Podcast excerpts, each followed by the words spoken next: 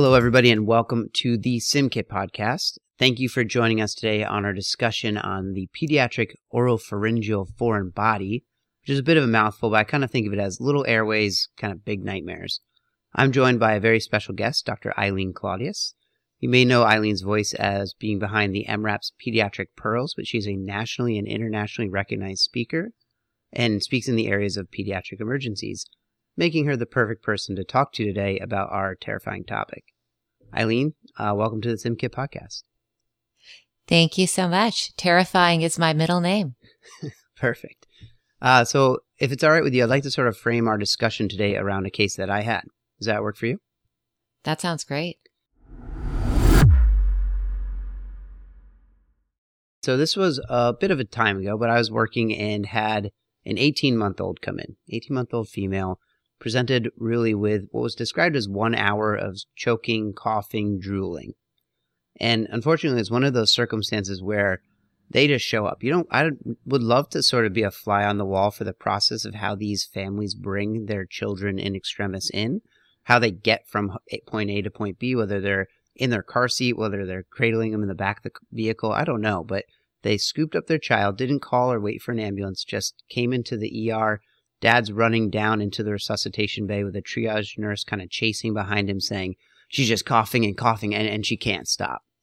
So, Ilene, with that in mind, even before we get into the, the topic matter, tell me how you gain control of that type of room. What kind of actions uh, you take into place? Yeah, you know, I have to agree with you. The most terrifying thing is when a worried parent comes in and there's a child who's entirely wrapped in a blanket and you have no idea what you're going to find when you unwrap the blanket, I think that's a very, very scary moment. And it is important to take a step back and take control. I'm in a very enviable position in that I work with residents, NPs, and nurses who are excellent, and I have learned to delegate very well. So in my particular environment, in that situation, the first thing that I would do would be to delegate.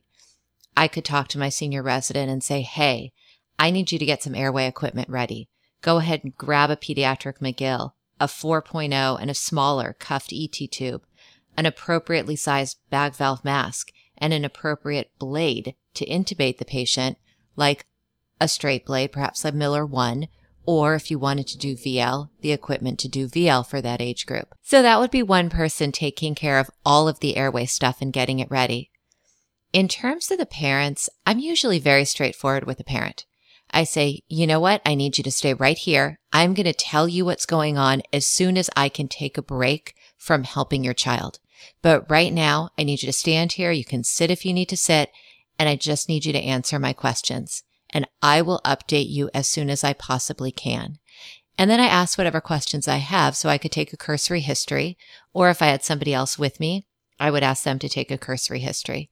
Concurrently, Obviously, I have a few nurses, but I would ask them to get ready with the blow by, get the baby on monitors if possible. This might be one of those cases where I said, you know what, just start with the pulse ox and hold off on other things because it would be possible that we could leave this child in the parent's arms and maintain the best respiratory effort possible rather than fighting the kid, crying, laying them down. So I might actually have the parent sit on the gurney with the child and put the child just on a pulse ox, maybe on their foot with a sock, try to get them to forget, and then have everybody standing around staring at the kid waiting, but not necessarily doing anything else. Perfect. I think that's good advice, especially, you know, as we come up onto croup season, thinking about it in that regard. What putting the child on the stretcher, you know, all clothes off the ideal for us as clinicians, but oftentimes that's not a luxury we have, right? So I appreciate your sort of uh, commentary about maybe being in mom or dad's arms and, and working around that environment, trying to keep them as calm as possible. And so dad does calm down a little bit, and we get a little bit more history. You're kind of asking about uh, what's been going on with the child over the last little while. He mentions the GI bug that's been present for the last week or so with some vomiting, went on to a little diarrhea, no real fevers, respiratory symptoms, you know, rhinorrhea, seem to be pretty cleanly unrelated to the presentation today, where he notes that uh, really about an hour, 45 minutes maybe or so prior to presentation, his uh, daughter had a change in her status, which was kind of constant grunting and coughing initially, and then progressed to sort of this choking and drooling that we're seeing at the bedside.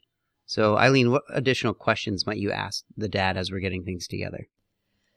You know, the suddenness of this respiratory distress onset in absentia of any other illness, it's not like there was a prodrome of a sore throat and a cough or a fever or anything like that, really kind of makes me think of things like allergic reactions, angioedema, or choking. And so I would sort of want to ask along the lines of pursuing those. And if I wasn't getting anything from the parent, sort of an interesting surrogate question for me is, well, what was the child doing before and for how long? Because if the child was in bed sleeping for two hours before, it probably isn't going to be one of those answers. Anaphylaxis or acute angioedema from an allergic origin typically sets in in about 30 to 60 minutes. So if the kid's been asleep for five hours, it's pretty unlikely they got an allergen in during that time period. I mean, I guess a bee could have come in and stung them, but it's just a lot less likely. Same with choking. I mean, I'm not saying that you can't have sort of an asymptomatic foreign body in your lungs that moves while you're sleeping or swells while you're sleeping, but for the most part, kids don't tend to choke on a coin while they're in the middle of a REM cycle. So that would be a question that would be very helpful for me to figure out if one of those two options was of very high likelihood. Obviously, we have to think about epiglottitis. It's going to be somewhere on the list, although the lack of prodrome does go against it. So I would want to know if the child were vaccinated. Of course, you can get epiglottitis even if you are vaccinated, but the H flu epiglottitis that tends to affect and really impact kids this age tends to be mitigated by the vaccine. Fantastic. I, I, appreciate the broadening of the differential, right? We, we kind of have an idea where we're going to bring our discussion today. But when that, that child comes through the door, you don't necessarily know what you're dealing with. It seems like an upper airway obstruction of some nature. Is it allergic? Is it infectious? Is it mechanical? So I love those questions.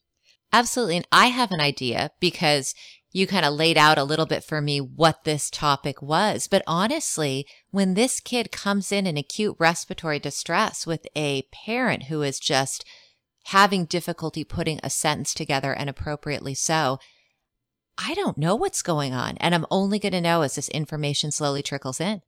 Right. Right. Good point. And that's, that's kind of how things came uh, in this case. There, we settled father. We got a little bit more of that story to answer those questions, the child had not been sleeping. It was in the afternoon, was playing while I think, you know, dinner was being prepared, uh, you know, not within eyesight, but within line of hearing and was just playing with some toys in the space. So it does sort of paint that picture and going in the direction of an upper airway obstruction of a mechanical nature. But asking those questions are going to be very important, obviously. And so we do start to get the, the child settled as well as the father we mentioned. Uh, so physical exam, some of the things that were coming through, we did not attempt to get a temperature. Uh, didn't seem to be a very relevant uh, vital sign at this point in time. We got the pulse oximeter sticker on, and heart rate was definitely inconsistent. But when we were able to trace it, it seemed to be around you know 130 to 140. Patient is definitely actively fighting staff, trying to move around in, in the father's arms. We get a waveform that seems reliable enough at 97% with some intermittent blow by and definitely some tachypnea in the mid to high 30s with some intercostal retractions and notable drooling. So while this process is happening, a nurse is trying to, as I mentioned, give that blow by when the child's face is in an appropriate position to do so. Uh, the child, she turns her head, she kind of kicks her neck back, screams, and the nurse, you see the eyes get to the size of dinner plates, uh, confirms a small purple piece of plastic that's visualized in the hypopharynx. So Ilene, now what do you do? I think there are several branch points or sort of turns that we need to make in our decision making process here. And when we get down further in the discussion, I'll tell you that I think I made the wrong turn or made the wrong decision a few times in the care of this child and learned a great deal. But I see there being really two major areas of decision making meds and delivery mechanism. So walk me through how you navigate this complex decision tree and what choices you make are how they vary based on the patient's age and their acuity. You know, for me personally, there is really no decision tree because I have access to an ENT. They're not going to be in house all the time, but within 20 to 30 minutes, I can get an ENT to come in. And for people in a situation like that, the right thing to do here is nothing because you said the magic word. This child is saturating 97%. percent mm hmm Anything I do has a reasonable plausibility of making that worse. The kid's not fully obstructed. They're maintaining their oxygen saturations. I can maybe position them a little bit differently if they start to go up and down a bit, see if putting them prone is helpful. But for the most part, I'm going to give the parent blow by, leave them on the pulse ox, and I'm going to very intentionally do absolutely nothing while ENT breaks every speed law to get in there. Because if I give the patient anything to relax their airway, it can easily collapse around the foreign body and convert this to a full obstruction.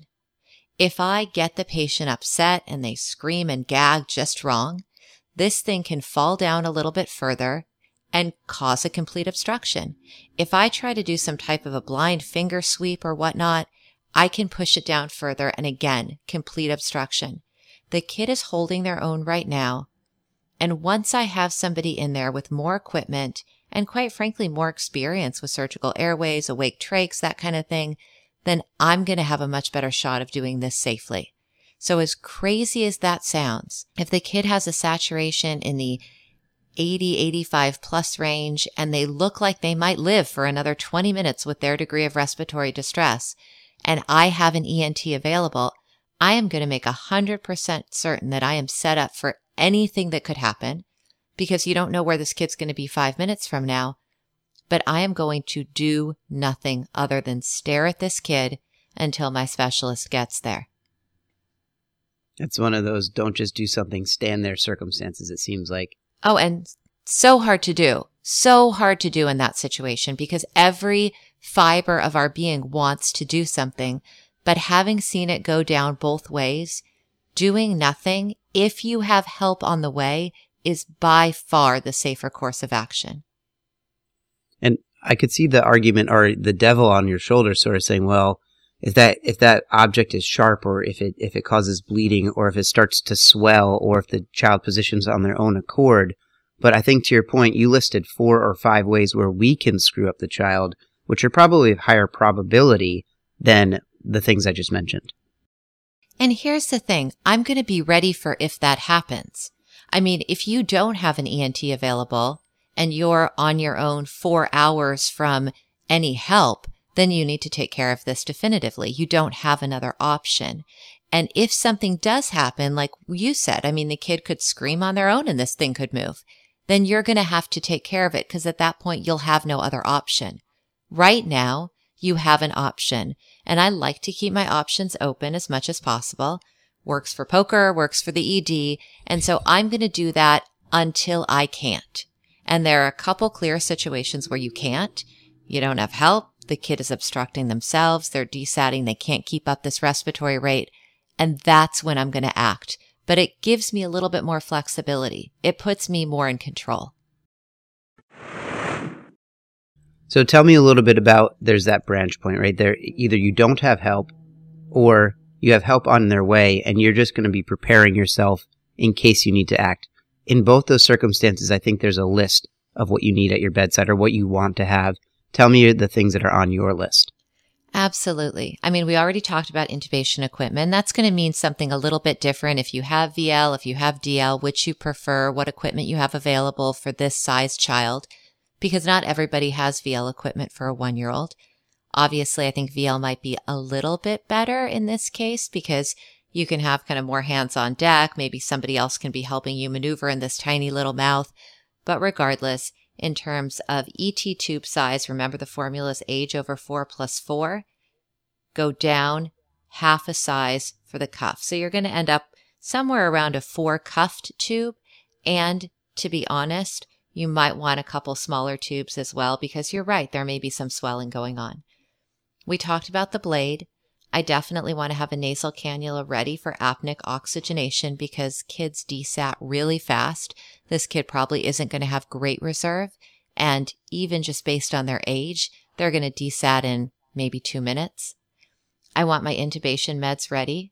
I think etomidate is a reasonable choice for this kid. I don't like ketamine with pharyngeal stuff. I think ketamine's great for kind of the awake intubation idea if you're going that way. But ketamine and the pharynx doesn't always work great. Like if you're trying to do a tongue laceration or any manipulation of the pharynx, I find that very difficult with ketamine. They tend to clench down and really react to it in my experience. Mm. So I probably would still go with etomidate. The dose for kids is 0.3 milligrams per kilo. I do tend to like rock for pediatric intubations, but this is one time where I really want the duration of paralysis to be as short as possible. So I would grab some sucks. 1.5 to 2 milligrams per kilo is the dose. Atropine is not given typically for intubations on a routine basis in pediatrics anymore. But if you think the potential for bradycardia is high, then do go ahead and draw it up and have it in your pocket. And in this case, I think the potential is high. I'm using succinylcholine. It's a small child and I am going to be manipulating the heck out of the pharynx airway area. And so this kid has all the factors going for them to get bradycardic. So I would grab 0.02 milligrams per kilo of atropine, just stick it in my pocket. We need stuff to remove a foreign body if we see one. We're going to want a pediatric size Magill forceps. And if you have it, a pediatric bougie slash ET tube exchanger. And the reason I say that is I have, this sounds like a purple piece of plastic, but it's hard to tell from a quick look.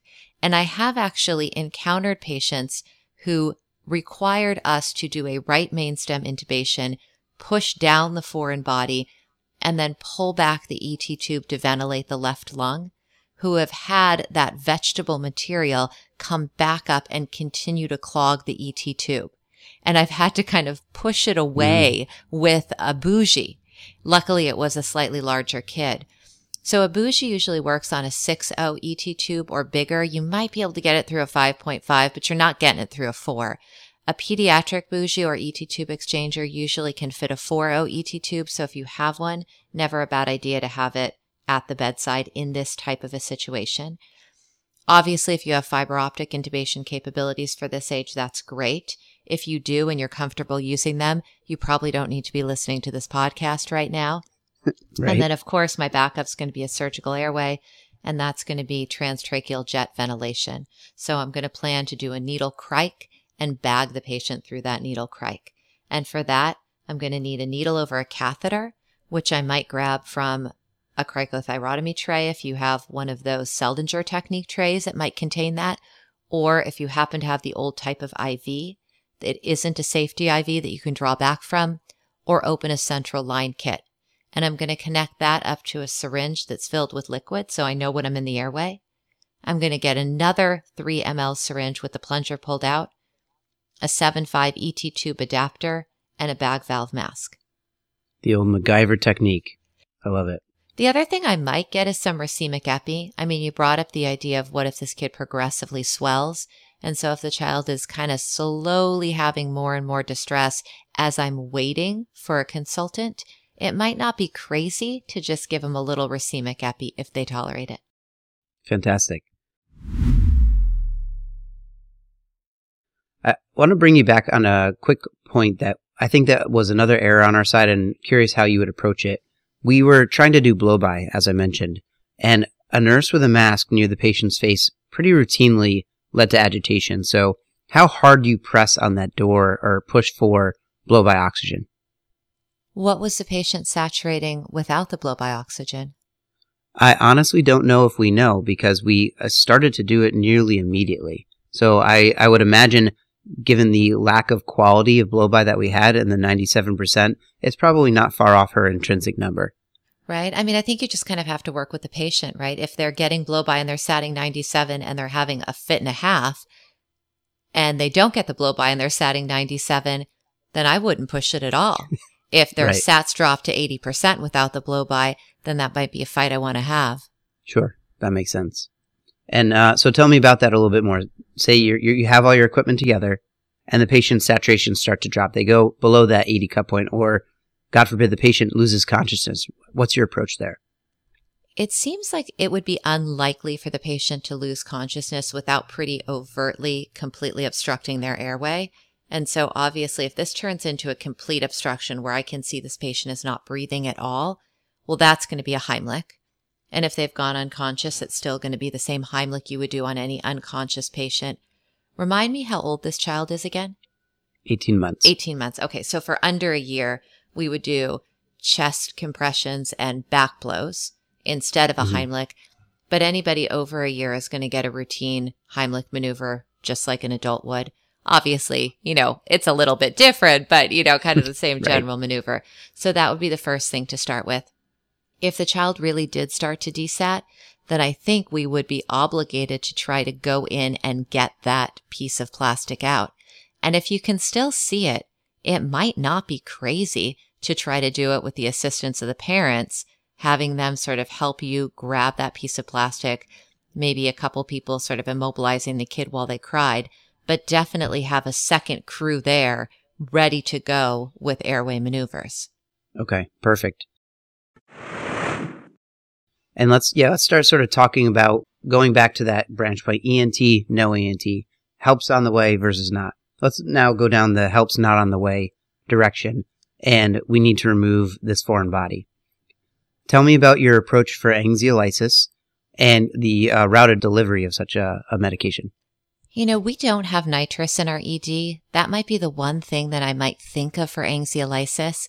Like I said, ketamine is really helpful for anxiolysis in a lot of different situations, but airway stuff, I don't know that I feel like it's super helpful. I feel like kids still clench down. And if I want to get in the mouth, I just then have an altered child who may be breathing less well, who's still not going to let me in their mouth in all likelihood. So I think the first thing I would do is kind of try to see if the parents could get a look in. If we kind of took a step back, we're all ready to go with airway stuff. If the parents could take a look in there and maybe try to pull the plastic out, and I'm totally ready if something happens. That would be mm-hmm. my first idea. If you did have nitrous, I think nitrous might be kind of a fun idea. Maybe get them a little bit giddy and perhaps you can get their mouth open from there.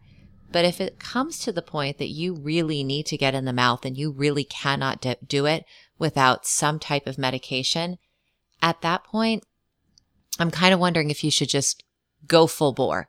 Just get ready, get all your intubation stuff out, get your surgical airway stuff out, because the kid is already desatting and moving toward obtundation to the point that they're going to die anyway. So at this point, if I convert it to a full obstruction, I really haven't changed the natural course of the disease. Mm-hmm. But it will give me now again, it's about keeping my options open because you're not going to be successful with your first try on most kids like this. So if the kid is now progressing in a fashion where the final pathway is going to lead to death within five to 10 minutes if I do nothing, then like I said, if I can try to get it out, I'll give it a minute for the parents to sort of help me out. If I have nitrous, I might give that a minute, which we don't have. So I don't have tons and tons of experience with that, but it seems pretty quick onset. If none of that works, I think I would go with my intubation meds and just get a really good look in that airway. Try to pull it out. Use my Magill's if I see it. If I don't see it, I try to pass that ET tube Maybe I tried to put a surgical airway if I see it just below the glottis so that I didn't push it down any further. That would kind of be where I would go next. And to push you a little further on that, we do not currently have IV access. So would you, how would you approach obtaining it if you're, you mentioned sort of going down the route of RSI? Um, talk to me a little bit about your, your means of, of getting to that point. That is a tough one we could give some of our medications IM. But again, at that point, you're kind of making the decision that you're going to take over this patient. You're going to paralyze them. You're going to take control. So I think it might be reasonable to have the nurse go ahead and try if it looks like there's a possibility to get an IV. The other option would be to give medications intramuscularly. And then as soon as the patient is down, throw in a quick IO. It's obviously a very different scenario if you're at a single coverage institution, because mm-hmm. clearly you're not going to be mucking around in this patient's airway and doing an IO at the same time. So if I were in that situation, I think I would just accept that the patient might obstruct, accept that I was going to give intubation medications and go ahead and torture them for access if I had to, being mm-hmm. ready for the potential obstruction. Whereas if I knew that I had several hands on deck, I might feel a little bit more comfortable administering medications IM and then having somebody else throw in an IO quickly, have the nurses work on a line quickly while I looked at the airway. Perfect. Uh, that makes sense to me. So I'll tell you what we did, and then we can uh, both Monday morning quarterback it because I I made a couple errors as I mentioned earlier on. We uh, work in a community hospital that has a relatively not far tertiary care uh, pediatric ED. So the number of young sick children we see is, is kind of few and far between. So confidence in a in a nurse being able to kind of sneak an arm out from mom and dad and quickly throw in an IV uh, was was relatively low. We my initial thought was intranasal midazolam, and so uh, kind of a, a heavier 18 month old, and unfortunately at dosing of five milligrams, uh, sorry, 0.5 milligrams per kilogram, it was greater than one ml, which we didn't really get to the second attempt at intranasal medication administration because I altered the story a little bit in that when we gave the first intranasal dose of midazolam, that was when the uh, loud scream, throwing neck back, and visualization of the foreign body occurred. So that was attempted, and I think it was an error on my part. I, I had always sort of thought of that as the route I would go. A little spray up the nose, calm the child down, get things to where we have more control of the situation. Maybe we can prep for an IV, but the uh, administration of a full ml in the nostril of this child was not well received. Um, kind of led to a head change or position change that was dangerous and maybe made her a little bit sleepier. Yeah, one thing I will tell you about intranasal midazolam is it is very irritating. And so any kid who gets it is going to be irritated and agitated during the administration just because it kind of hurts. Now, obviously, hmm. we're typically doing it for a procedure that's going to be painful and we want to, you know, be able to give them maybe local numbing medication. Maybe we need to get a CT scan. I mean, we're typically doing it with a good cause, but it's not painless. The other thing is I agree with you. You can't absorb more than one ml per nary. And really the best absorption is a lot lower than that. And so I agree. It's going to be hard to get the right dose of medication in nasally for a kid that's a little bit on the larger side, even in that age group. We can do it, usually split between two nostrils, but I understand you were trying to agitate the kid as little as possible. The other thing that always scares me a little bit about midazolam is, and I tell the parents this as part of my consent procedure, you know, it kind of makes you drunk. And just like most friends, when you're drunk, are much more social and some of them get a little tired or they get a little bit more mellow. There's always that one guy in the corner who starts breaking chairs over everybody's head when they're drunk. There's a possibility yep. your kid is going to be that guy. And the good news is we'll know. The bad news is we are never going to get this procedure accomplished without moderate sedation because he's going to be running up and down the hallways, breaking chairs over people's heads. And so I would be a little bit nervous in this situation about that head chair breaker kid coming out when we gave the midazolam. That's fair. I'll say I've never been that guy. I'm not sure exactly what you're talking about uh, with the with the intoxicated folk, but I can visualize it, I suppose. But um, no, I, I I agree and appreciate it. Um, I honestly feel like in most of the painful procedures that I've attempted in this age group, they are stimulating enough that, you know, in IND or laceration, uh, washout and repair, that it makes, it gives you that little bit of drunk. But the second you add that degree of stimulation, the midazolam really is in itself not adequate. It's not uh, sufficient whether you're adding a little brutane or you're adding another medication. But I haven't had a great deal of success with that dosing of midazolam being sufficient for any of these procedures we're mentioning. Yeah, there's evidence that you can complete 70 something, maybe about 75 percentage of procedures using intranasal midazolam. But there's a big difference between completing a procedure and having the child remain comfortable and cooperative during the procedure.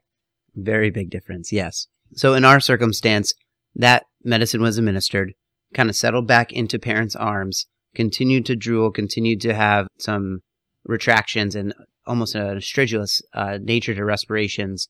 And we did not have ENT, but we had called for anesthesia. And anesthesia joined at bedside as well as one of my colleagues. And we had the gamut of tools that you had mentioned. And from there, we were sort of talking about our options. And one that came to light, which I'd love to hear if you've even heard of this or considered doing it. Um, we talked about, you know, uh, intramuscular ketamine as as probably our next most desirable option. And if things really sort of hit the fan, yes, we can grab an easy uh, IO or you know get an IO. Uh, but they also mentioned the use of intramuscular succinylcholine, which I was unfamiliar with, and uh, found it interesting. You know, ketamine we often in our in our uh, agitated deliriums we're using the four milligrams per kilogram IM, and Sux is in that same range, around four mgs per kg IM. So to complete the story for the child, we she had an effect from the midazolam that allowed for uh, ketamine administration in the thigh without much change. Uh, didn't cause a lot of bucking or fighting, and we did use that dosing of four mgs per kg. She continued to breathe rather well, but became uh, much more compliant to where we could look, use our pediatric skills, and remove the foreign body without any major issue. She didn't need any airway procurement. We actually just observed her with uh, capnography and, and parents bedside. And it's a long, you know, if you've ever done that takedown, it's a long time to metabolization, but it was a happy story for the child. Um, so, what, what are your thoughts on that kind of experience with both the ketamine? And I'm curious if you have any thoughts on the succinylcholine IM. I think that's awesome. I think that's awesome that you got it. I think that's great. She let you in her mouth after you administered the ketamine.